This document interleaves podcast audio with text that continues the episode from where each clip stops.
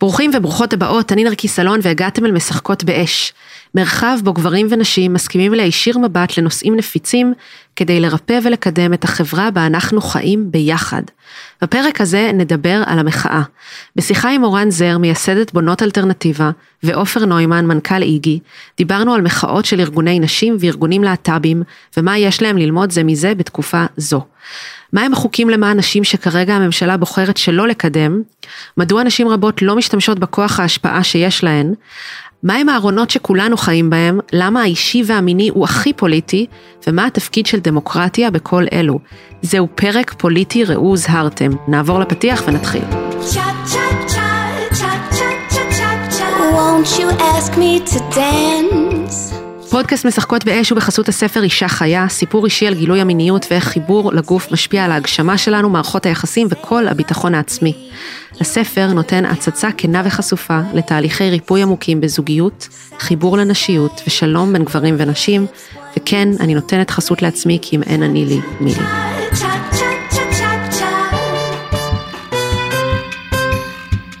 תודה שבאת, ברוכה הבאה. אני שמחה להיות פה. עכשיו אני מזמינה אותך להציג את עצמך. אז אני מורן, אני בת 40, אני ממש נהנית להגיד את זה. נכון, זה גיל מגניב. אה, אני בת 40, אני אימא לשלושה בנים. אני הצטרפתי לפלייטיקה לפני שנה, אני הדוברת של פלייטיקה ומנהלת את התקשורת אה, ואת המותג. אה, ולפני שנתיים וחצי הקמתי את בונות אלטרנטיבה. שמה זה בונות אלטרנטיבה?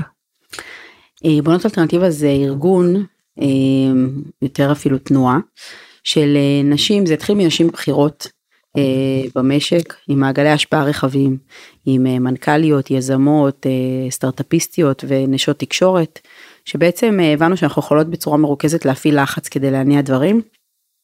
עם השנים הצטרפו גם עם השנים, עם השנתיים הצטרפו גם ראשות ארגוני נשים. אמ, ואנחנו כל פעם שמות לעצמנו מטרה ופועלות בצורה משולבת. אנחנו ארגון פוליטי, כי בסוף אנחנו מתעסקות בדברים שהם פוליטיים ואנחנו הולכות לוועדות בכנסת ומגישות ניירות עמדה ומפעילות לחצים על חברי כנסת כשצריך, אבל אנחנו אה, עם מפלגתיות. כולנו פועלות בהתנדבות. הרבה פעמים אנחנו, אני פוגשת אנשים שאומרים אבל מי עומד מאחוריכן? וממש קשה להאמין שאין גוף שעומד מאחורינו ואין לנו מימון כי באמת הכל הכל בהתנדבות. ואני חושבת שהדבר הכי משמעותי זה שדי מהר הבנתי שלא צריך להמציא מאבקים. כל המאבקים כבר קיימים. ואחת המשימות הכי משמעותיות שלנו זה בעצם לעזור לארגונים האחרים בעצם לעבור את סף הרעש ולעזור להם במאבקים שלהם.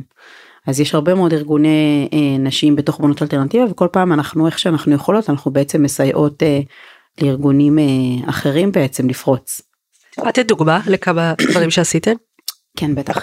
אז אני חושבת שהמהלך הכי גדול אה, וזכור שהיה זה באמת היה אה, ההפגנת נשים אה, שעשינו ב-2020 אחרי האונס של הנערה מאילת. אה, זה באמת היה כל כך ספונטני ונבע מזעם טהור.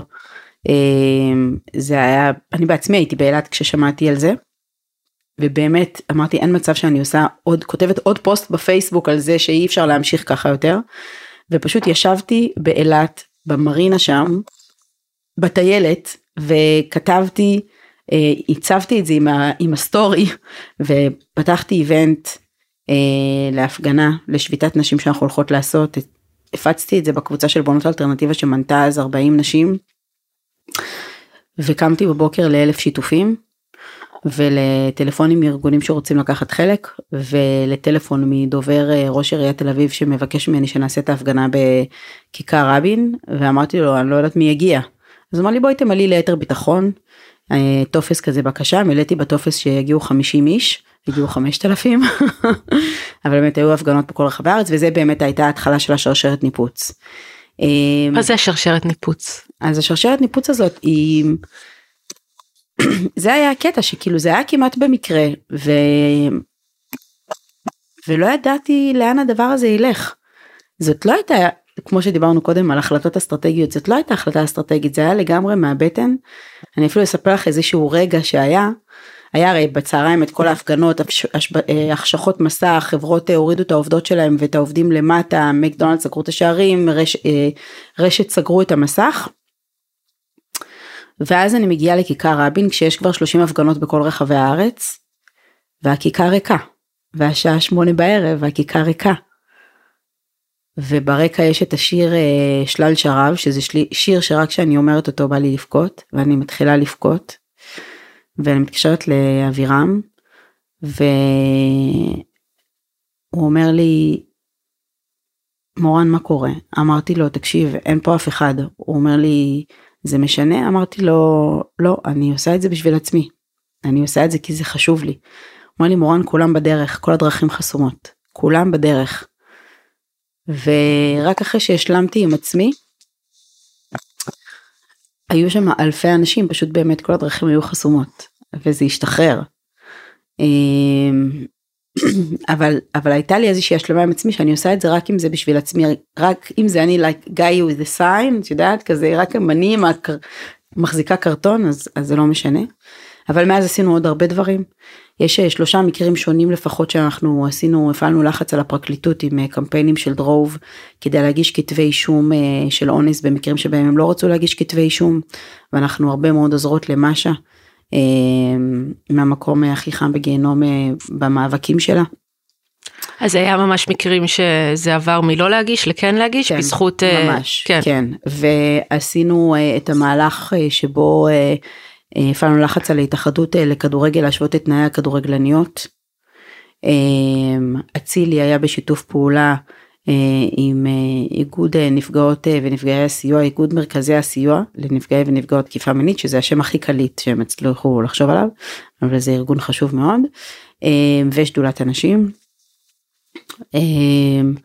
היה את אה, אה, אחוזי שוויון שהחתמנו את כל המפלגות שהיום הם אה, לצערי אה, באופוזיציה. כן לא מהמקום הפוליטי אלא פשוט כי מי שנמצא בקואליציה לא הסכים אה, לחתום.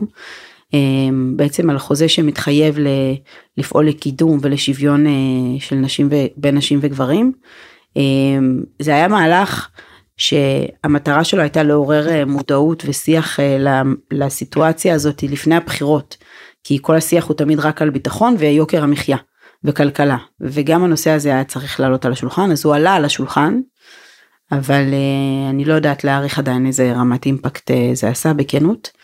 ועשינו גם מהלכים uh, מול הכנסת הקודמת כדי uh, להכניס uh, חינוך מיני לבתי ספר מתוך הבנה שהדבר הזה הוא סופר חשוב ושאנחנו לא יכולים שהילדים שלנו ילמדו על חינוך מיני מפורנו. מפורנו. Um, ואני יכולה להגיד לך בכנות שאנחנו כל שבוע עושות משהו, קורה משהו, מפעילות לחץ איפשהו שדברים זזים, אנחנו לא מספיק טובות אה, ביחסי ציבור, אנחנו בעיקר עושות את זה ובגלל שכולנו עושות את זה בהתנדבות אז לפעמים אני עושה דברים כאלה באהלן אהלן כאילו וחוזרת ליומיום שלי, אבל אה, אני חושבת שהדבר הכי משמעותי על בונות זה שנשים הבינו שיש להן קול ושיש להן כוח ושהן יכולות לעשות שזו הבנה מטורפת, היא יותר מפחידה אפילו מלדעת, ש... מלחשוב שאין לך כוח. כן. כי פתאום את מבינה שאת יכולה לעשות כל מה שאת רוצה, את רק צריכה לעשות את זה, ואז זה לגמרי אחריות יושבת אצלך. אנחנו נחזור לזה, אני רק חייבת לשאול, מה קרה בהפעלת הלחץ של הכנסת עוד תוכניות חינוך מיני לבתי הספר? אז אה, פנו אלינו מלש... מלשכת השרה שהייתה אז, היא אמרה שהיא לא רוצה לעשות את זה באיזושהי הכתבה, זאת אומרת אה, כזאת מלמעלה, אלא שהיא רוצה לעשות את זה דרך אה, חוזר מנכ"ל, אה, ושהם כן הכניסו את הדברים האלה. דרך אגב, אה, כמו שאמרתי, כל המאבקים שלנו זה מאבקים שאנחנו משתדלות לעשות אותם כמה שיותר רחבים, אנחנו נשתדל אף פעם לא לצאת למאבק לבד, כדי שנוכל לתרום ולסייע לארגונים נוספים, וגם אני חושבת שביחד אנחנו כן כוח, אז כן חשוב להגיד שהיו פה עוד ארגונים ש, שפעלו. והרבה פעמים אנחנו גם אלה שנותנות את הלחץ הסופי כזה. אמ, ואנחנו הופכות להיות מין כתובת כזאת לארגונים שיש להם כבר מאבקים אבל הם צריכות רגע לייצר את הפריצת דרך. דוגמה קטנה לתת לך? כן. אה, נפגשתי עם תמר שוורץ לפני כמה חודשים ממנכ"לית רוח נשית והיא דיברה איתי על זה שחסרה מאוד הרבה מודעות יש בכלל שלושה חוקים כרגע שתקועים בממשלה ולא עוברים שחברי הקואליציה הנוכחית דאגו אה, לטרפד אותם עוד כשהם היו באופוזיציה בממשלה הקודמת אחד מהם זה החוק אה, של האלימות הכלכלית. אמ, והצלחנו להביא לתקציב אה, מגוגל אה, תקציב חברתי של 20 אלף דולר לקמפיין אה, ביוטיוב וממש עשינו פשוט קמפיין לרוח נשית שבדיוק צלצלו לפני כמה שבועות מגוגל להגיד שעברנו את המיליון חשיפות וזה היה לגמרי הגיע תקציב נתנו לה אותו כדי שהיא תוכל לעשות כדי שהיא תוכל לקדם בעצם את, ה, את הסיפור הזה. תגידי מה האינטרס של אנשים למנוע לטרפד חוק כזה?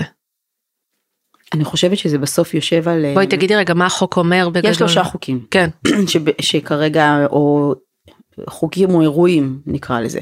אחד זה אמנת איסטנבול שבעצם אה, מאפשרת למדינת ישראל אה, להצטרף לאמנה באו"ם שמחייבת אותה בעצם להראות ולדווח על כל הדברים שהיא עושה למניעת אלימות, כמה תקנים, כמה כספים, הכל. יש משהו בזה שמדינת ישראל זה הוכח במקרים קודמים, שמדינת ישראל צריכה לדווח על זה לאו"ם, פתאום אה, יש יותר התגייסות, אפילו רק בשביל, גם אם זה מהמניעים של להראות שעשינו. ברור. אז, כן. אז זה מייצר איזושהי מחויבות. יש את החוק אה, למניעת אה, אלימות כלכלית שהיא דרך אגב לא אה, מופנית ספציפית נגד של בן הזוג ספציפי או בת הזוג אלא זה משני הצדדים. שאלימות כלכלית זה משהו שהיום אנחנו אנחנו מבינים יותר ויותר שזה אלימות לכל דבר. ו... והחוק האחרון הוא חוק של איזוק אלקטרוני שבעצם גברים שיש עליהם כבר צו, מעשה, צו הרחקה אפילו פעמיים שהפרו אז יהיה להם אזיק אלקטרוני זה ממש חוק שמציל חיים נקודה. דרך אגב הפרדוקס הוא שמי ש... שמתפעל את הדברים האלה בעולם זו חברת הייטק ישראלית שמתפעלת את כל הסיפור הזה של הזיקים האלקטרונים והם מראים שהם הצליחו לה... להציל חיים בדיוק הייתי איתם בדיון בכנסת.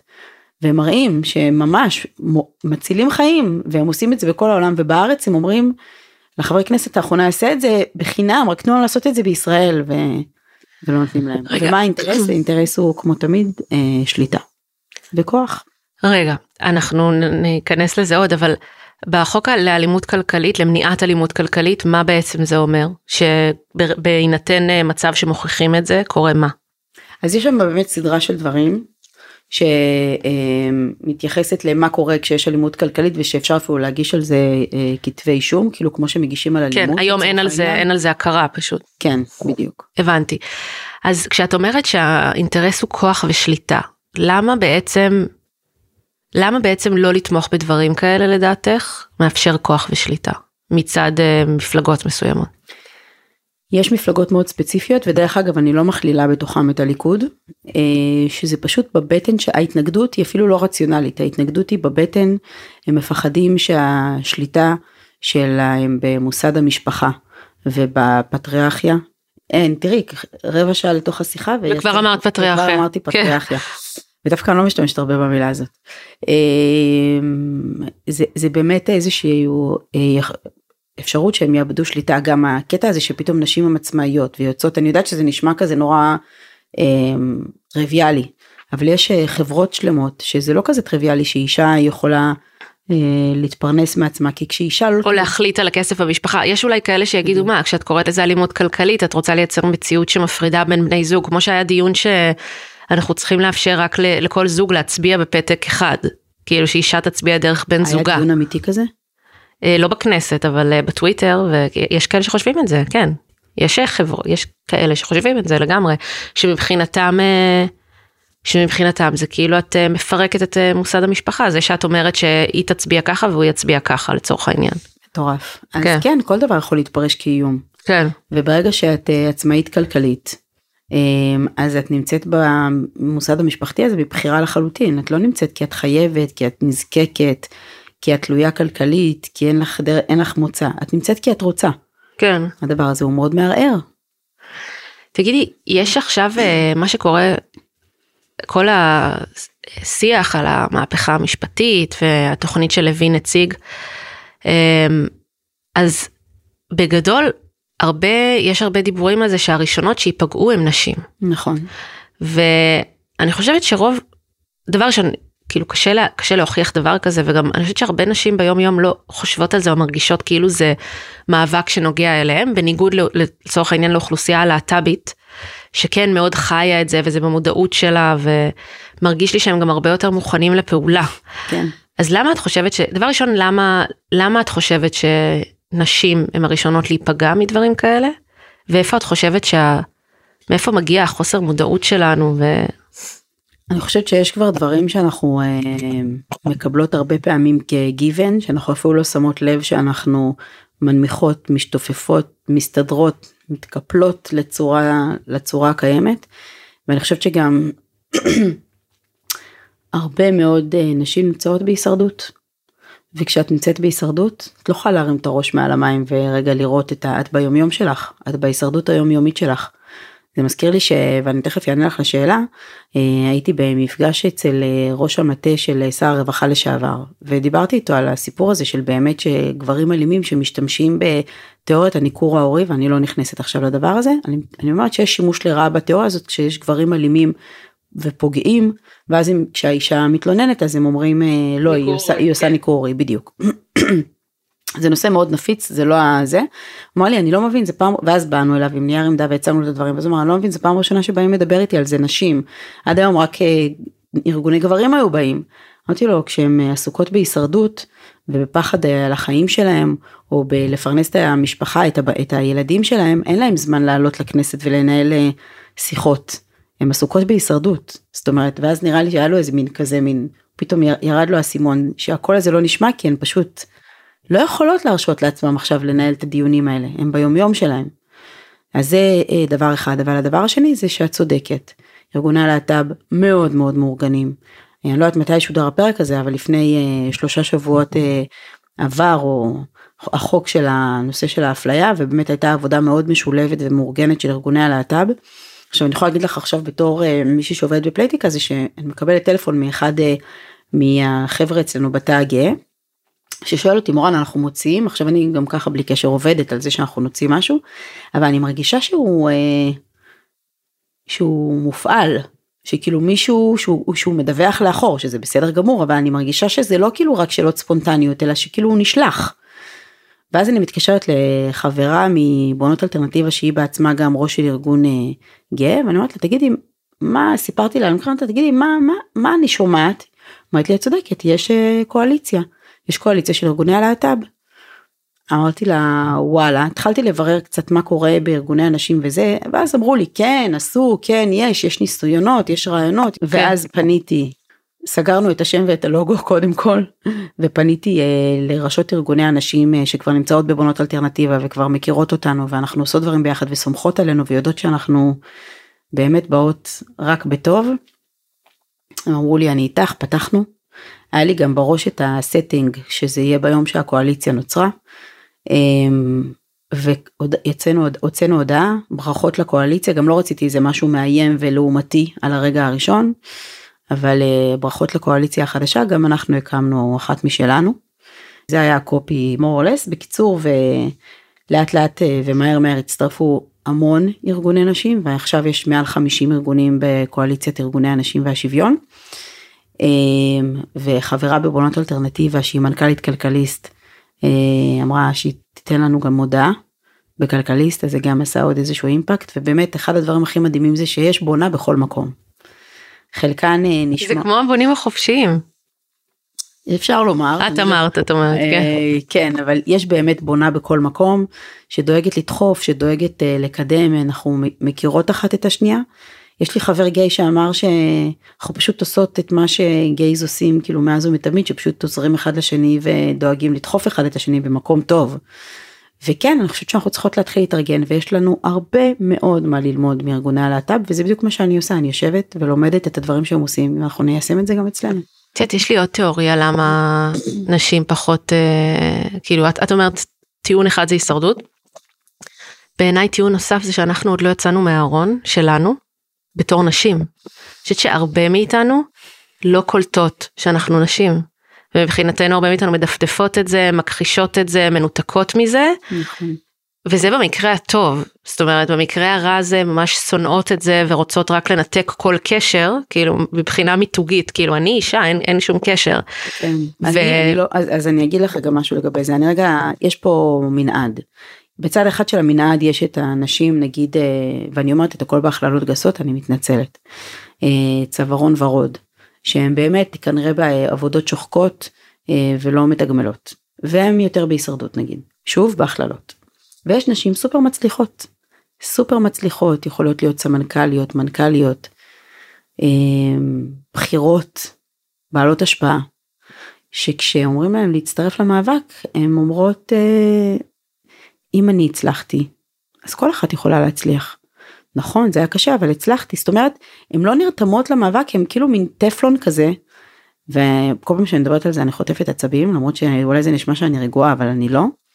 כי אני אומרת, יש לכם כל כך הרבה כוח ויכולת השפעה ואתן לא משתמשות בה. אז אפילו אתמול הייתה לי שיחה עם מישהי ואמרה, אני לא הרגשתי אפליה. עכשיו, גם אני מורן, למעט פעם אחת בחברה ספציפית שבה הציעו לי קידום, גיליתי שאני בהיריון, אמרתי להם. בשבוע השישי, את יודעת, אין אפילו, לא יודעת מה רואים בשבוע, אמרתי להם אני בהיריון והם בפנים אמרו לי, אוקיי, אז את לא מקבלת את הקידום, כי אנחנו, כי ארזו את זה.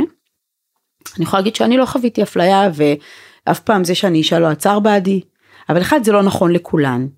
וזה גם הרבה מאוד uh, תלוי במי הבן זוג שלך והבחירות שעשית בחיים. Um, וזה שאת הצלחת לא אומר שכולן יכולות. כאילו, אולי לכולן יש את הפוטנציאל, אני חושבת שיש לנו כן משימה, וברור שאני אומרת את זה מה, מהראייה שלי, להירתם, לעשות משהו משותף ולא להיות טפלון. ואותי זה, זה משגע. אז באמת אני מרגישה שחלק מהעבודה, כמו שאת אומרת, חלק מהעבודה זה להתארגן אה, ולעשות וללמוד ממאבקים של אחרים וללכת לפלטפורמות של מוקדי הכוח.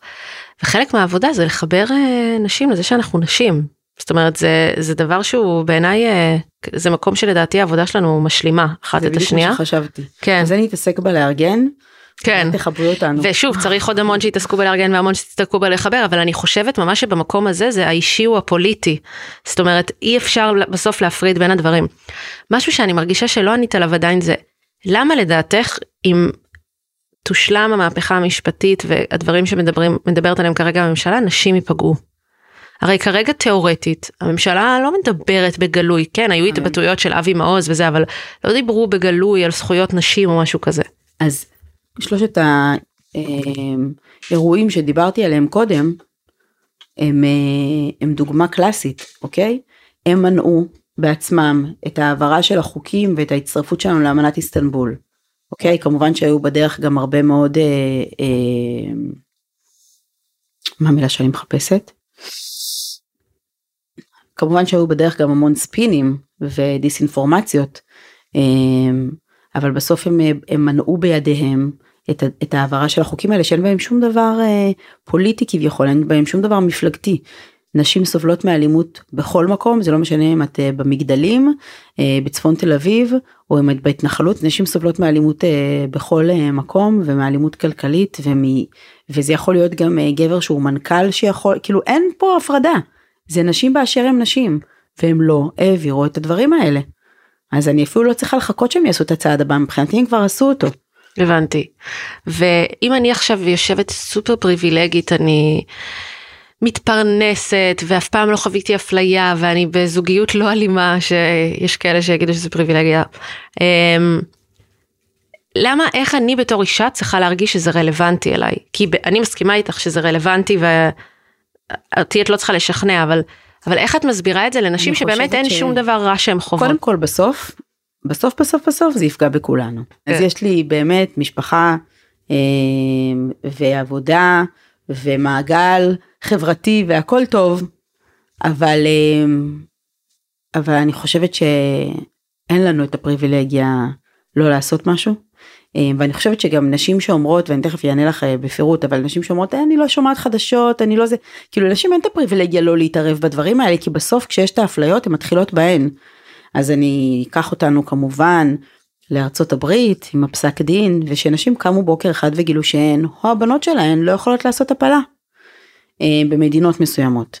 אבל הם עכשיו גם הרופאים כי גם יש פה עניין של רוח המפקד יש מקומות שמפסיקים לתת בהם אמצעי מניעה. מטורף. וזה פשוט שוב זה זה מטורף זה בלתי נתפס וזה ידפוק לנו בדלת באלף דרכים. כן. זה כמו שיש עכשיו חובלת בפלגה ב, אה, ב, בחיל הים והישיבות שם ארגון הישיבות אמרו שהם לא מוכנים לשלוח אה, אה, בני ישיבות לפלגה הזאת כי יש שם חובלת. מה?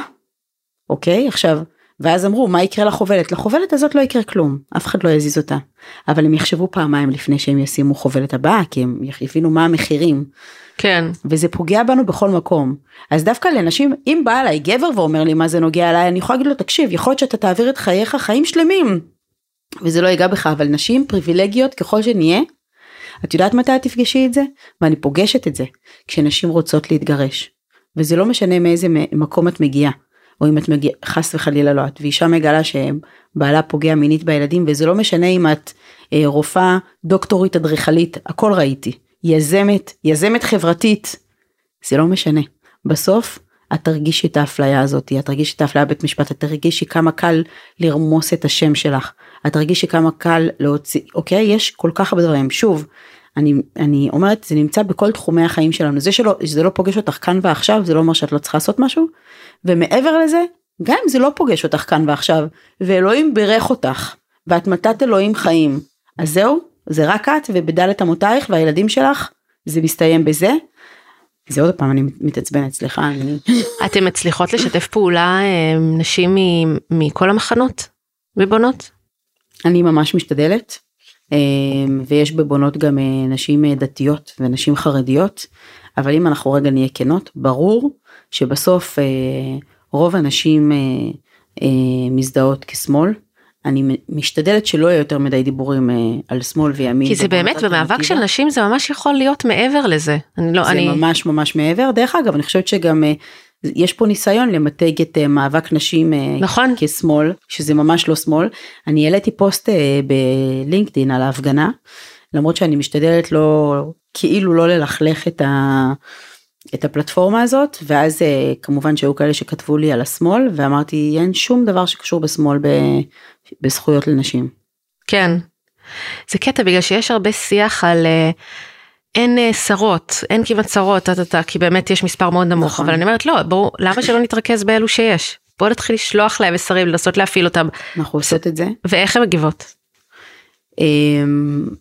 אני חושבת שכשאת יש איזה מחקר שאני אה, שאני קראתי פעם שכאילו הרי תמיד יש את הקטע הזה שאומרים נשים נגד נשים שזה כמובן לא נכון זה עוד נרטיב שקרי שנועד להפריד בינינו אבל מה שכן כן עשו איזה מחקר וגילו שכשנשים יכולות להיות אה, אימפקט מסביב לשולחן לא כשיש אישה אחת או שתיים כי כשיש אישה אחת אז הקול שלה חלש כשיש שתי נשים הם לפעמים ירגישו שהן צריכות לריב על המקום על הכיסא כשיש שלוש נשים אה, ומעלה הן כבר מתחילות לדבר בוויס אחד ולייצר קואליציה ביניהן ואני מרגישה... ויש לנו ארבע נכון? כן, בדיוק, אני מרגישה שכרגע הם פשוט מעט מדי ואני לא יודעת כמה משקל סגולי יש להם. גם אתמול דרך אגב יצא אה, אה, אה, מי יהיה בעצם בוועדת אה, שרים אה, לחקיקה.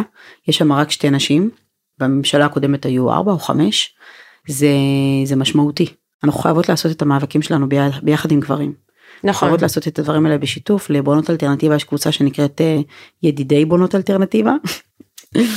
הם ידידים ממש חמודים והם עוזרים בכל דבר שאנחנו מבקשות מהם והם תומכים והרבה פעמים קול של גבר ויש לי דוגמה אם תרצי אה, ואני אומרת את זה בצער אבל הרבה פעמים קול של גבר אה, בעולם הזה בנושאים שאנחנו עוסקות בהם הוא הרבה פעמים מייצר יותר אימפקט ועדים ואדוות מנשים אני יכולה לתת לך דוגמה.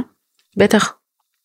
אז לפני uh, שנה וחצי uh, עשינו את uh, קמפיין שוות משוות, חייה בן צור הובילה אותו, שיש לה גם את uh, הקהילה שלה של uh, uh, פורום נשים uh, בת, מנהלות בתעשייה. והיא הובילה את זה, וכל uh, אחת העלתה את הפוסט ואת התמונה, והבנתי שכדי שהדבר הזה באמת יעשה איזושהי פריצה, חייב, חייבים, כי המסר היה בעצם uh, שלא, פערי השכר על ה-30% פחות, uh, משוות את פערי השכר. אמ, וביקשתי באמת מכמה חברים בידידי בונות שבדרך כלל עושים מה שאני מבקשת. למשל בעלי לא שם כי הוא לא תמיד עושה מה שאני מבקשת. הוא לא הוא בעייתי. כן. אבל יש כאלה שכן עושים והם העלו את הדברים האלה. ואז פתאום שני uh, ראשי קרנות ועוד יושב ראש uh, ועד uh, עובדים ועוד כמה גברים ועוד מנהל בעלים של משרד פרסום מעלים את, ה, את התכנים האלה. וזה פתאום מקבל קשב אחר והדבר הנוסף שזה יצר זה שגברים ראו שיש כבר כמה גברים שהעלו את זה קודם, ואז זה נתן להם גושפנקה גם להצטרף לזה ולעלות גם. ובעיניי זה מה שהפך את זה לקמפיין אה, מצליח, שהצלחנו לגייס אה, גברים למאבק הזה. כי אחרת אנחנו פשוט בתוך התיבת תעודה של עצמנו. נשים עם נשים מדברות על נשים, כאילו זה לא הדרך לייצר פריצות דרך. מדהים. אמ, בא לי לשאול אותך אה, איך כאילו אם מישהי מקשיבה לזה ואומרת וואי אני רוצה לקחת חלק אני רוצה להצטרף אני רוצה לתרום כאילו את יודעת לקדם את המאבק מה היא יכולה לעשות. אז זה עוד משהו שלא אמרתי על בונות אה, בהתחלה אבל אם הגעת עד לנקודה הזאת אז אה, הנה. אה, בונות אלטרנטיבה זה כמו אקסלרטור. כל אחת יכולה לבוא ולהציע רעיון או קונספט או משהו שהיא רוצה אם זה פוגש אותנו ואת הערכים שלנו ואת מטרות הקבוצה כל אחת יכולה לפתוח קבוצת פעולה להציע מי רוצה להצטרף לגבש תוכנית פעולה להביא את זה למליאה מה שנקרא לקבוצת בונות המרכזית ולקבל את הדחיפה של בונות. זאת אומרת אין פה באמת כל אחת יכולה להביא את הרעיון. אה, קצת מבחינת ההתרחבות שלנו אז אנחנו פותחות היום תאי שטח בכל רחבי הארץ. אה, ובעצם לוקחות את המודל של בונות שבו הן מבינות שכל אחת יכולה לעשות ולדחוף לרמה של התאי שטח המוניציפליים. אה, ותחשבי שיש לך כזאת יחידת בונות כזאת משלך שלפעמים אה, ברמה המוניציפלית יש דברים שאת רוצה שיקרו ויש לך את התמיכה הזאת ואתן עושות דברים ומפעילות לחץ זה לא רק אה, קבוצת שיח זה קבוצה שעושה. אז אני חושבת שהזרע הזה של האקטיביזם אם אני אצליח לזרוע אותו כמו שזה נזרע בי בנשים אז ברגע שזה נזרע בך הרבה פעמים אין דרך חזרה ובחזון שלי בונות אלטרנטיבה הופכת להיות תנועת נוער של נשים צעירות ונערות, יש גם תא נערות לבונות אלטרנטיבה שמגלות את הקול שלהן ואת היכולת שלהן לעשות שינוי בעולם. והדבר הכי גדול לגבי בונות אלטרנטיבה ואני מאוד מעריכה את זה שלא לקחת את השיחה לאיך את מספיקה לעשות את הכל כי זה בדרך כלל ה... אמ, הדברים שאנחנו עושות עובדים. אז כשאת עושה דברים והם עובדים אין לך את הפריבילגיה לא לעשות. מילא אם זה לא היה עובד ואז את אומרת אוקיי זה לא עובד שחררו אותי אני רוצה לחזור ל... לעבודה שלי ולחיים שלי ואני רוצה לפגוש אנשים בערב במקום לעשות זומים לבונות אלטרנטיבה. אבל אה, אבל זה עובד. זה עושה שינוי. את רואה את המודל מתרחב גם לפוליטיקה ארצית? אה, אני חושבת שזה עוד מוקדם להגיד אבל אה, אבל כן. לא פוסלת. מה זה לא פוסלת? אין לנו שום כוח פוליטי היום. היום ליושב ראש ועד עובדים יש יותר כוח פוליטי מ-51% מהאוכלוסייה. זה לא יכול להימשך. למה? איך את מסבירה את זה? למה? כי אנחנו לא מאוגדות מספיק, כי אנחנו שקופות במובן הרחב. אני אסביר למה אני מתכוונת שקופות. שקופות זה שכמעט לרוב האנשים המוחלט יש לפחות בין משרה למשרה וחצי בבית. אני אני אקסקלודין אס אוקיי? נראה לי שאני ואת לא בזה. למה? אנחנו עושות המון אה, אנחנו עושות המון בבית. פשוט אה, אולי לא יותר מהבן זוג שלנו נכון אנחנו לא עושות יותר. סליחה אני לא עושה יותר מהבן כן. זוג שלי בוודאות אבל זה עדיין יוצא המון. אבל זה עדיין יוצא המון. לא אבל אם את עושה והבן זוג שלך עושה אז זה לא כאילו עכשיו אתם עושים ביחד. נכון. אבל אה, אבל זה לא מה שנפוץ ברוב המשפחות בישראל. ואישה בנוסף למשכורת שלה ובנוסף למשרה המלאה שלה יש לה עוד משרד משרה וחצי בבית של care giving וטיפול בבית וטיפול בילדים וטיפול בהורים וגם אם היא מנהלת משק בית שזה השם שלימדו אותי אתמול שזה של עקרת בית היא עדיין מניעה את הגלגלים של הכלכלה כי היא מאפשרת לבעלה לצאת ולעבוד אוקיי אז הדברים האלה לא מקבלים שום recognition שום הערכה שום משקל סגולי. אמ, נשים עושות את המקצוע הכי חשוב בעולם הן מגדלות את הילדים שלנו הן מחנכות את הדור הבא. והן מקבלות את המשכורות הכי נמוכות שיש. אז אני אפילו לא מדברת על המאבקים שלנו בקידומים שלנו ויותר נשים יזמות שגם לזה יש קבוצת פעולה בבונות יותר נשים יזמות ויותר נשים בהייטק והשוואת תנאי שכר. across the board אנחנו צריכות להתאחד אנחנו צריכות לעשות פעולות משותפות מאורגנות לשם זה גם יש את הקואליציה את קואליציית ארגוני הנשים ואנחנו נתחיל לפעול. בפועל איפה אנחנו יכולות למצוא אתכן? אז אפשר למצוא אותנו ברשתות uh, החברתיות, uh, בפייסבוק, באינסטגרם, uh, טוויטר. ואם אתן רוצות לעשות משהו פשוט תכתבו לנו, יש טופס הרשמה um, ואפילו תכתבו ואנחנו ואנחנו נדבר איתכם, יש מלא עבודה, יש מלא תפקידים, יש מלא התנדבות ואנחנו מחכות לכם. עופר נוימן הוא מנכ"ל איגי, ארגון שגם נמצא בחזית המחאה בימים אלו. היי, אני עופר, נוימן. היום אני המנכ"ל של איגי, שזה ארגון הנוער אה, וצעירים הלהט"ב, שהוא ככה ארגון הלהט"ב הכי גדול בישראל, והוא פועל כבר 20 שנה, לפני זה עבדתי בכנסת אה, הרבה זמן, גם עם סתיו שפיר וגם עם יצחק הרצוג ועם עוד כל מיני. אני תל אביבי, אני הומו, היום אני תל אביבי, במקור אני מקיבוץ עין השופט, זהו, נראה לי. תמיד כשאתה מציג את עצמך אתה מדבר על הנטייה המינית שלך גם? כן. איך אתה מסביר את זה? כאילו אני- למה לדעתך זה, זה חלק מההצגה העצמית שלך? אמ, גם כי זה, יש בזה איזשהו מימד פוליטי, זאת אומרת זה דבר שצריך לדבר עליו עדיין, ו, ואני מרגיש שכל פעם שאני בעצם לא אומר אותו, אז אני מתקשר באופן מסוים עם ארון, זאת אומרת אני בצורה מסוימת בוחר לא להגיד אותו, אה, ו, ואני, מי שאני מחוץ לארון, אני ממש משתדל להגיד שאני הומו, וגם זה נותן איזה... אה, ביטחון לאחרים, גם זה עוזר אה, להגדיר, ובעיקר זה תחושה ש, שהדבר הזה שיש לו סיכוי להפוך לסוד, הוא לא סוד. וואו, זה קטע כי, אתה יודע, יש היום הרבה אנשים שמדברים על משהו יותר פלואידי, זה נהיה כזה יותר טרנדי לדבר על פלואידיות, אבל אתה לא מדבר על פלואידיות, אתה אומר לא, זה מה שאני. אה, אני, אה, הסיפור של נטייה מינית, הגדרה מינית, העדפה מינית, הוא ללא ספק פלואידי. אני חושב שיש אנשים שהם בכל מיני גם קצוות של הסקאלה. אני מרגיש שאני הומו ושאני, הזהות שלי, העדפה שלי היא לא פלואידית, אבל התפיסה שלי לגבי אנשים, מה הם נמשכות ונמשכים, מה העדפות שלהם, היא שיש פלואידיות. באיזה גיל יצאת? התחלתי לצאת מהארון בגיל 15, לספר לחברות וחברים. יותר מוקדם, בטח בגיל 10-11. וואו. אמ, אבל אה, לספר לחברים קרובים וחברות, ואז לאט לאט אה, להורים, ואז לכולם. זה היה בין 15 ל-17 כזה. אתה יכול לתת הסבר מה זה מבחינתך ארון? מה זה מייצג? ארונות, לאורך כל ההיסטוריה, נבנו או על ידי החברה או על ידי המוח שלנו, כדי, ש... כדי שנתאים. ארון הוא דבר מרובע, וקל מאוד להכניס אותו לתוך תבניות, וכשצריך להחביא זהויות, להחביא העדפות, להחביא דברים שלא מסתדרים עם הנורמה, ככל שהיא תהיה, אה, בונים להם ארון.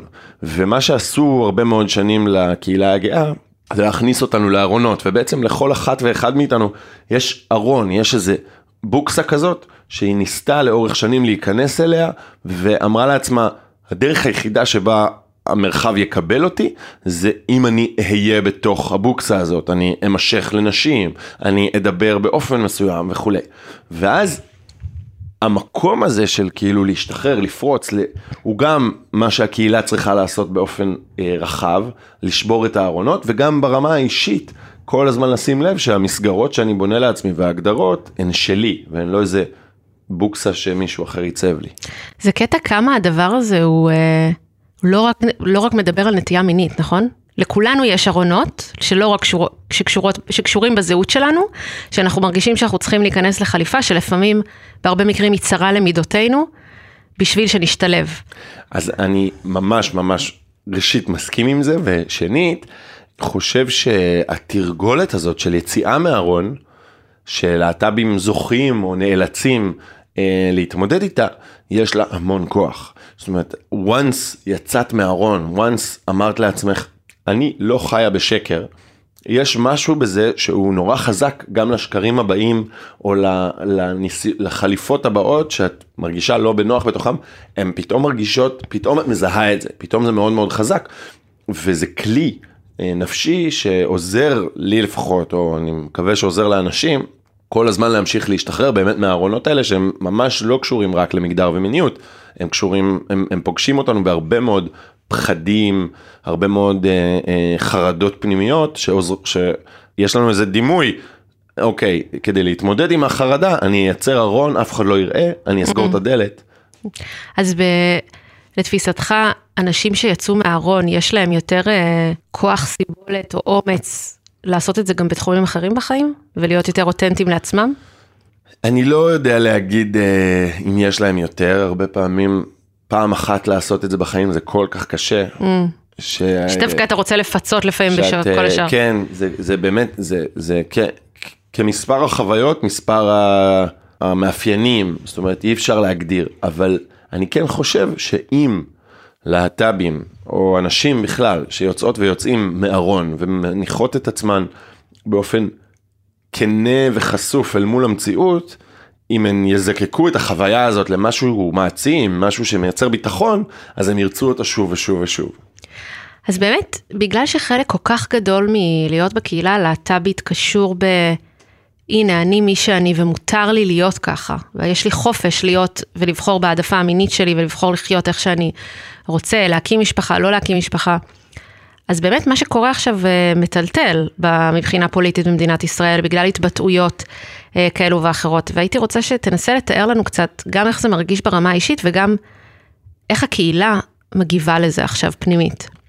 אז אני, אני חושב שיש משהו בדמוקרטיה, זה קצת מצחיק להגיד, דמוקרטיה, המילה הגדולה הזאת, יש בה משהו מאוד מאוד מאוד אישי עבור להט"בים, אני חושב שעבור להט"בים ועבור נשים, ועבור מיעוטים בכלל, בישראל זה רובנו איזשהו סוג של מיעוט, אבל um, יש משהו בדמוקרטיה שהוא נורא אישי ללהט"בים, מכיוון שאפשר להיות להט"ב רק בדמוקרטיה, כי במקום שהוא לא דמוקרטי, אז להט"ב לא יכולים להביא ילדים, כי זה דורש פרוצדורות מהמדינה, וזה דורש הגנה מסוימת על הזכות הזאת. רק בדמוקרטיה מגינים על זכויות, ורק בדמוקרטיה מגינים על זכות של אישה טרנסית להחליף את המין שלה בתעודת הזהות. למשל בהונגריה זה בוטל. ורק בדמוקרטיה מאפשרים ללסביות לגשת אה, לתהליכי הפריה.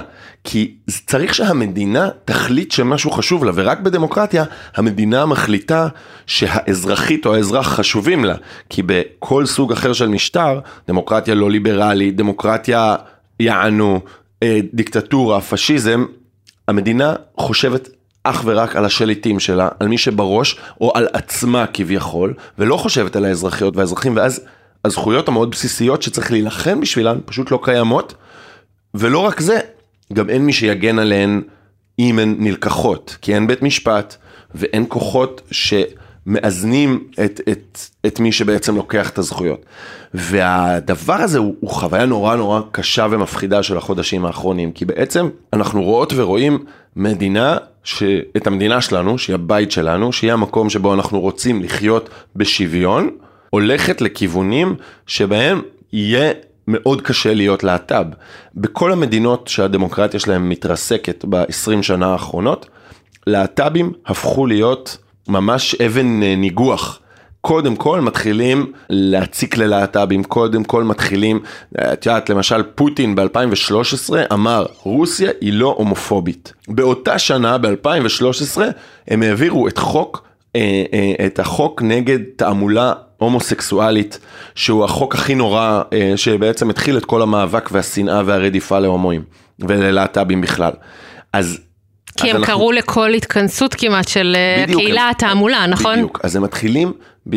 ממש כך, והם מתחילים בכל המדינות האלה, זה בהונגריה, זה בפולין, זה ברוסיה, זה בכל מקום שבו הדמוקרטיה מתפרקת, הראשונים להפוך למין אה, כזה שמרביצים, אני לא זוכר איך קוראים אה, לזה, פיניאטה כזו, שמרביצים כדי לבדוק אה, לאן הרוח אה, כן. הציבורית נושבת, זה, אה, זה להט"בים, ואנחנו אנחנו רואים את זה גם פה בסוף, זאת אומרת, אה, אה, נכון שנתניהו אומר, ישראל לא הומופובית, קצת לצערנו, כמו שכבר שמענו במדינות אחרות, אבל השלוחים שלו, השותפים שלו, משר התקשורת קרעי שאומר שמצעד הגאווה הוא דבר בזוי, דרך אה, אבי מעוז עם אמירות איומות על להט"בים, אה, בצלאל סמוטריץ' שאומר בפה מלא אני הומופוב ואני פשיסט.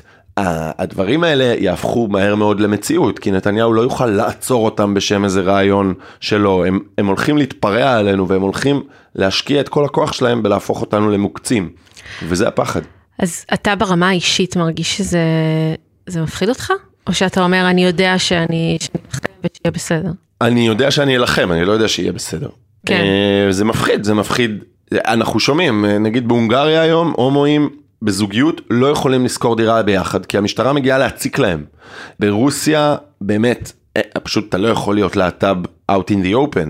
ברור שזה מלחיץ וגם אה, אני אישית, אני כאילו כפי שדיברנו בהתחלה, אני מציג את עצמי כהומו בתוך כל מפגש ראשוני, זה לא שמישהו לא ידע אם יתחילו להציג פה להומואים, יתחילו להציג גם לי, שזה מחיר שאני אשלם באהבה, כי אנחנו נילחם על זה ואנחנו בחיים לא נחזור לארון ולא נסתיר את עצמנו ולא שום דבר, אבל זה, זה רע. שאלתי את עופר איך מבחינתו צריך להגיב למציאות הפוליטית שנוצרה. אז כמו כל התארגנות פוליטית יש לזה, זה לוקח זמן, וכדי לחבר אנשים צריך לעשות את זה נורא מהבטן ומהעומק. אז אנחנו מתחילים עכשיו בהרבה מאוד מהלכים של בעצם לדבר עם האנשים, אה, להפוך אותם לפוליטיים יותר.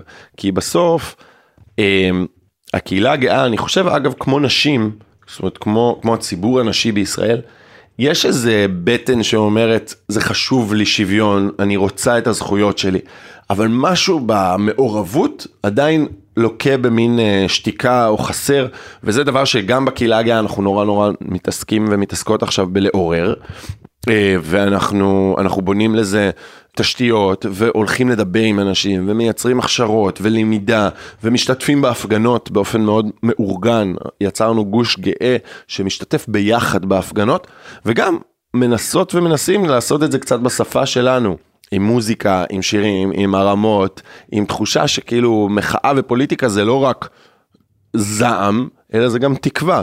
וזה נראה לי דבר שאנחנו... מה לדוגמה? הסרטונים שאנחנו עושים הם, הם fun פוליטי, הם לא פוליטיקה מבאסת. אנחנו מאוד מאוד מכוונים לשיח על מה אפשר ומה יכול להיות ואיך מנצחות ומנצחים, לא שיח על כמה רע ונורא. אה, אנחנו חושבים שזה יותר מחבר.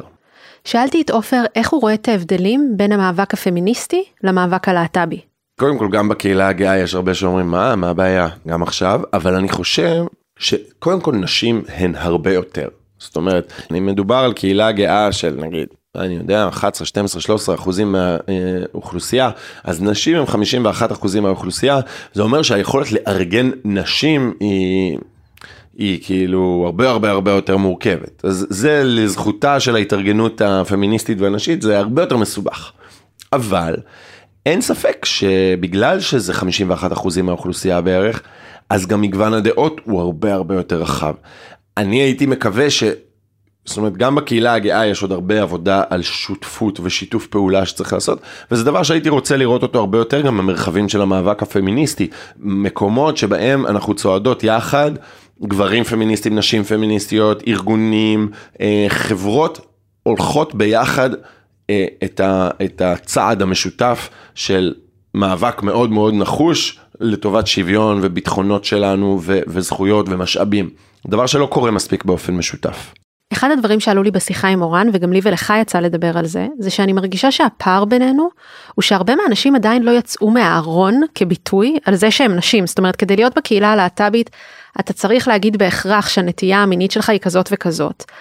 אבל הרבה מאיתנו, בניגוד לזה, פשוט מפחדות להזדהות כנשים, אפילו שלהיות אישה לא בהכרח מעיד על נטייה מינית, אבל להגיד שאני אישה ושזה משהו שבכלל מגדיר אותי, זה משהו שהרבה מאיתנו מפחדות לעשות, כי אנחנו לא רוצות להיות מוגדרות על ידי זה שאנחנו נשים, וזה אפילו מבחינתנו מעיד על חולשה.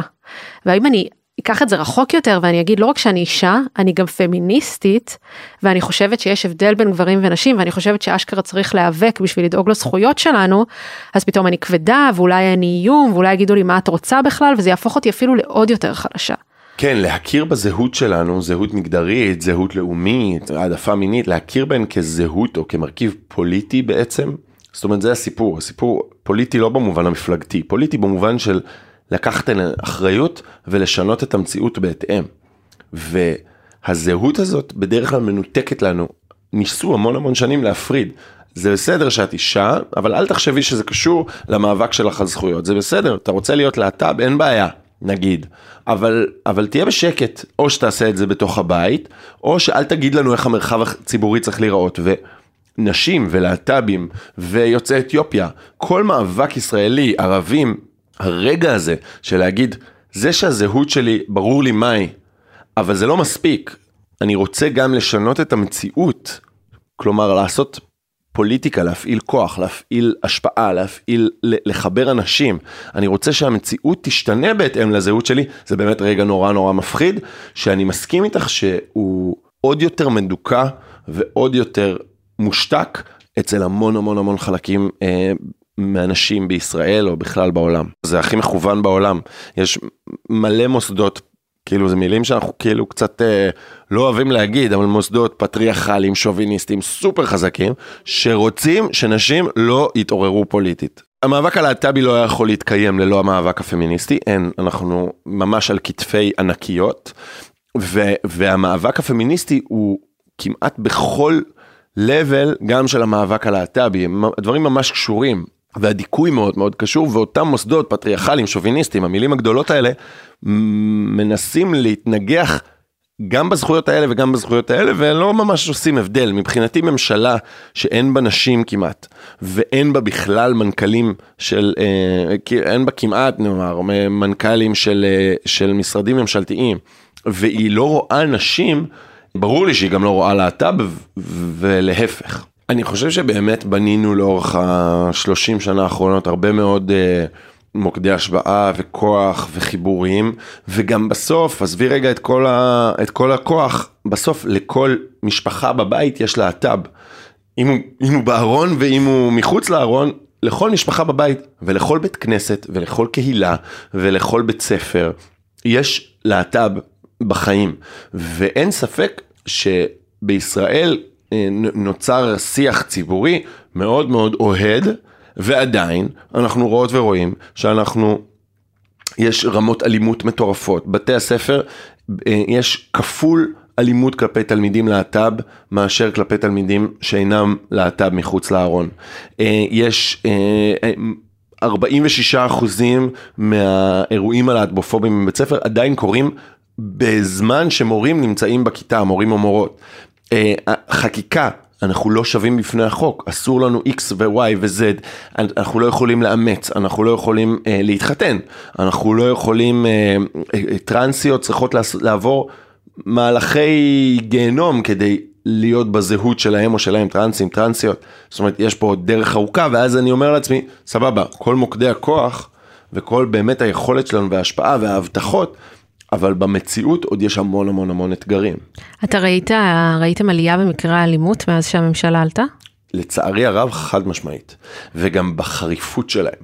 אה, הייתי בבית ספר לא מזמן, נאלצתי לנסוע לבית ספר שבו אה, תלשו דגל גאווה שההנהלה תלתה. אה, ואמרו והשוו את זה, שאלו למה אי אפשר, אם אפשר לתלות את הדגל הזה, למה אי אפשר לתלות את הדגל הנאצי. ובחדר המורים מישהי זרקה, אה, טוב, בסדר, בן גביר עכשיו, אז לא יהיה איגי עוד מעט. ובאיזה זוג שהלך על הטיילת חטף אבן עם יריקה ואמרו לו, בן גביר יטפל בכם. זה קורה מאוד. וואו, אני בשוק. קורה. מה הדעה שלך על זה שאומרים, אוקיי, מצעד הגאווה סבבה, אבל למה דווקא בירושלים? יש שם אנשים דתיים, בואו נעשה את זה במקום אחר. דעה פשוטה, מצעד גאווה גאווה, להט"ביות, יציאה מהארון, יהיו בכל מקום שבו יש להט"בים, שזה אומר בכל מקום. כן, אתה פשוט אה, אומר, בוא נעשה את זה בכל מקום שאנשים רוצים לארגן, לא דווקא בירושלים, אבל פשוט גם בירושלים, לא, כי שם אני, יש קהילה. ספציפית, אני חושב שדווקא בירושלים מאוד מאוד מאוד חשוב. זאת עיר הבירה של ישראל, זאת לא עיר הבירה של איזה ממלכת יהודה דתית. כן. זאת עיר בירה של ישראל שהיא מדינה דמוקרטית, שחורטת על דגלה אה, ליברליות או חרתה על דגלה ליברליות, שוויון, ביטחון לכל אזרח ואזרחית, בעיר הבירה שלה צריכה להיות אה, חגיגה של גאווה ושוויון. זה ממש מסר ראוי, אפשר לעשות אותו באופנים רגישים אלה ואחרים, אבל מי שאומר לנו, מי שאומר לנו שהוא לא רוצה מצעד בירושלים, זה לא שהוא לא רוצה מצעד כזה או אחר, הוא פשוט לא רוצה מצעד. ואנחנו, ההפך, אני חושב שאנחנו צריכים להיות בכל מקום, ואנחנו אנחנו נתעקש שיהיו עוד ועוד אירועי ומצעדי גאווה, גם במקומות, השנה בנתיבות לא אפשרו לעשות את זה, והיה אלימות מטורפת. מתי זה צריך להיות? ביוני. וואו. אה, יוני הוא חודש הגאווה משנת 70, אה, אחרי מהומות סטונוול בניו יורק. הוא הוכתר כחודש הגאווה ובעצם ככה הוא נחגג בכל העולם והשנה אנחנו נתאמץ לעשות עוד ועוד מצעדי ואירועי גאווה ואני מאוד מקווה שבירושלים הוא יהיה עוד יותר גדול ועוד יותר משמעותי. יש שלב מסוים שבו אתה תחשוב שלא צריך יותר מצעדי גאווה כי זה כבר לא יהיה אישו נכון? בחזון אחרית לא, הימים. לא. למה? אם זה, אם נגיע לשלב כחברה שכולם יקבלו את כולם ו- ואת הנטייה המינית שלהם, אז יכול להיות שלא יהיה צריך לעשות את ההפרדה הזאת. אני אף פעם לא נכנס ל... זאת אומרת, פעם היה איזה מנהג להגיד שנגיד איגי צריכה, המטרה שלה זה להיסגר, כי כאילו המטרה היא שיהיה שוויון וחופש ולא יהיה צריך. אני חושב שראשית, תמיד בחב, בחברה אנושית יהיה צריך לפעול עוד ועוד ועוד למען שוויון וביטחון וחופש. ושנית, יש משהו בשיח על מגדר, שיח על מיניות, שיח על גאווה מגדרית ומינית, שהוא endless, זאת אומרת, זה, זה מפתחות שחרור שכל הזמן צריך לעסוק בהם ולנבור בהם ו, ולקדש אותם uh, כ, כדבר, כמפתחות שחרור לשוויון. אז אני, אני מרגיש שתמיד יהיה צריך לשוחח להט"ביות. אז איך אתה יכול לסכם, אם אנחנו עכשיו רוצות לקבל מכם בתור ארגוני נשים עצות או דברים שלמדתם על מאבק שהוא מאבק אפקטיבי, מה הדברים שהיו עולים לך? Uh, זה מאוד קשה, תראי, אני, אני עושה disclaimer לעצמנו וזוכר שמאבקים של להט"בים הרבה פעמים מובלים על ידי גברים, וזה מקל עליהם. קל לנו יותר להוביל מאבקים, כי במילא החברה היא שוביניסטית, וכשגברים נעמדים בראש של מאבק, יותר קל להם. ואז זה disclaimer שצריך לעשות בהשוואה הזאת. יחד עם זה... למה? יש גם נשים במאבק הלהט"בי. נכון, אבל הרבה פעמים, ברור, נשים מדהימות, מדהימות, מדהימות, אבל בנקודות מסוימות יותר קל לנו לש... להתניע מאבק, או לעשות אותו מאוד מאוד כוחני וכו'. אבל אלה גם ה... הלקחים שמבחינתי חייבים להיות. מאבק צריך להיות בו מימד של כוח, מימד של מוכנות לשבור קירות. המאבקים הלהט"בים משנות החמישים והשישים בארצות הברית ודרך כל מאבק להט"בי אה, ברחבי העולם היו מאבקים שכל הזמן חתרו לאי התנצלות, לחוצפה, being flamboyant, כאילו להיות הכי מרימים, הכי חצופים, הכי שוברי סדר קיים. ואני חושב שזה דבר שמאבק פמיניסטי בהחלט יכול להתהדר בו, וצריך. צריך שהמאבקים הפמיניסטיים ישברו את הסדר, הסדר הקיים. לא התייחסו למוסדות הגבריים השולטים כאל מוסדות שצריך לתקשר איתם במין איזה תן וקח, אלא להגיד זה לא מקובל, ככה אנחנו לא רוצות לראות את החיים שלנו יותר, ואולי באמת עבודה נורא חזקה על הנרטיבים האישיים, כי מה שאת אמרת בעצם זה שנשים, בסוף המאבק הוא חייב להיות מקושר למי שחיות אותו, וצריך שנשים יהיו נורא נורא בהתרגשות. ונורא בכעס ונורא בתקווה לגבי המאבק הנשי והפמיניסטי על מנת שהוא יקרה יותר חזק. מאז שהוקלט הפרק המחאה תפסה תאוצה עם מאות אלפי מפגינים ברחבי הארץ וגם מול הכנסת. הנה הנאום שמורה נשאה באחת ההפגנות האחרונות. אני פה כי כבר חודש שאני מתעוררת בבהלה בבוקר. כמוני, נשים רבות אשר עוקבות אחר סדר היום הציבורי אחר החוקים אותם מניחים חברי הקואליציה, חוקים התומכים בהפרדה והדרה. אז באתי לכאן הערב עם מסר אחד חד וברור, רק אנחנו, הנשים, נחליט על עתידנו.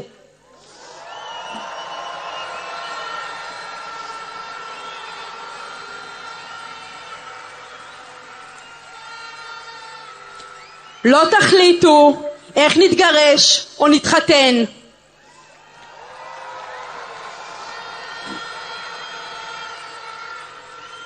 לא תחליטו אם נשרת בצבא או לא.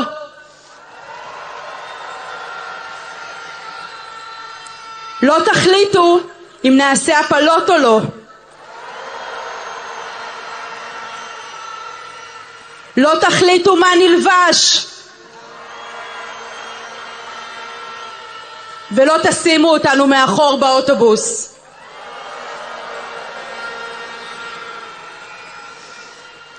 לא תתייגו אותנו, לא תצמצמו אותנו ולא תצליחו להשתיק אותנו.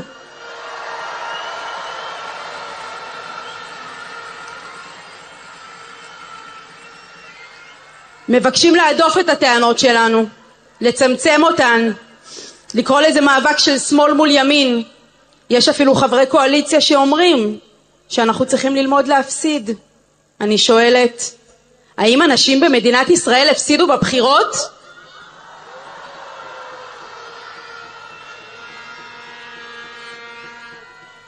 מעל 30 ארגוני נשים שלחו השבוע מכתב לשר המשפטים וכתבו בו שהן מפחדות כי בישראל בשנת 2023 הכנסת מקדמת הצעות חוק של הדרת נשים במרחב הציבורי, של הפרדה במוסדות ציבוריים,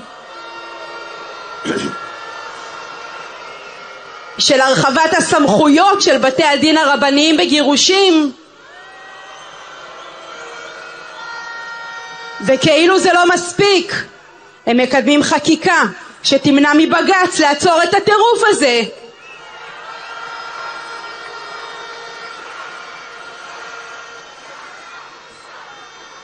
אתם חושבים שקיבלנו תשובה למכתב? לא קיבלנו.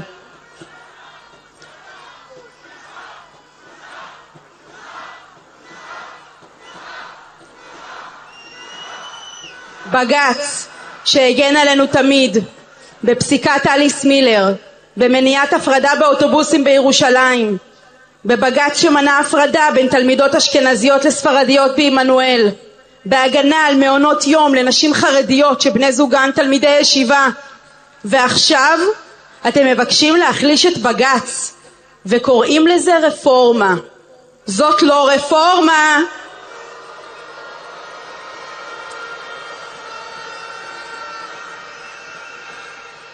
רפורמה עושים בהידברות רפורמה דורשת הגעה למרחבי הסכמה רפורמה לא מקדמים בהליך בזק. זו לא רפורמה, זו הפיכה.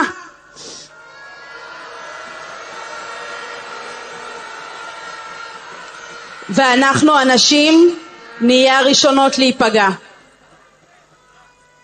פחות מ-20% מהחברות בוועדת החוקה הן נשים, ושיא שלילי במספר חברות הכנסת. זוהי ממשלת גברים. אם אנחנו לא חלק מהתהליך, הוא כנראה נגדנו. הגיע הזמן שחברי וחברות הקואליציה המכובדים ימצאו אומץ ויושרה ויקומו ויכריזו בצורה ברורה לא בכל מחיר עד כאן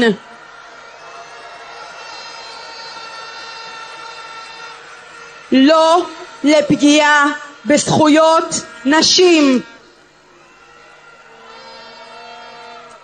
אנחנו עומדות כאן ואומרות לא ניתן לכם לפגוע בנו, לא ניתן לכם להחליט על הבנות שלנו ואנחנו לא ניתן לכם לפגוע בבית המשפט בראשות הנשיאה חיות.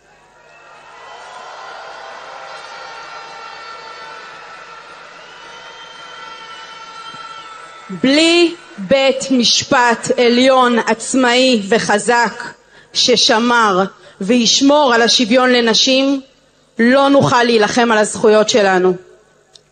בלי שוויון לנשים אין דמוקרטיה. תודה רבה. אכן ימים מורכבים. אני ממש ממש מאחלת שנמצא את האמת המשותפת של כל חלקי העם שלנו. ונזכה לשלום פנימי בינינו בהקדם האפשרי, כי אין חשוב מזה. תודה שהייתם איתנו. לתיאור הפרק אני מצרפת קישור להצטרפות לבונות אלטרנטיבה ולתמיכה באם ובאיגי. תודה למורן ועופר על השיחות ולזק אביעד על העריכה. אתם מוזמנים להצטרף לקבוצת הפייסבוק שלנו, משחקות באש, ולהמשיך שם את הדיון על יחסים, גברים, נשים ומיניות. צ'ה צ'ה